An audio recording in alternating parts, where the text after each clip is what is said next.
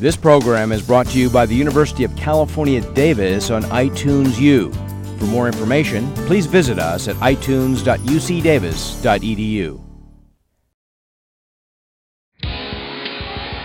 From the University of California at Davis, this is Newswatch.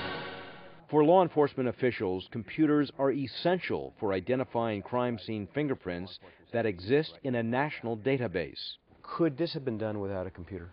Absolutely not, because we didn't have all 10 prints. We only had a single print from a crime scene, and we didn't know what hand it came from, what finger, the sex, the race.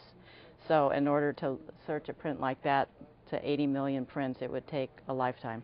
The computers that they use are capable of identifying unique markings called points of minutia that even on a partial print can be matched to the database.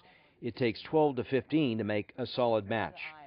But with changing times and an increased emphasis on security, improved systems are being introduced. Every biometric indicator raises the same fundamental problems. And that's why we're saying use data mining so that that computer can use all of the data in that image and so it has better criteria for making the match no match decision. There are also moves towards using other methods of identifying individuals.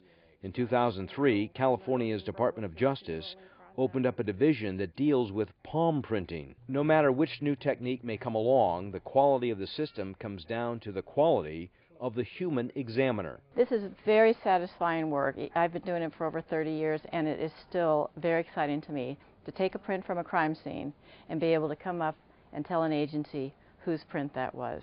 Reporting from Sacramento, I'm Paul Fotenauer. For more information, please log on to broadcast.ucdavis.edu.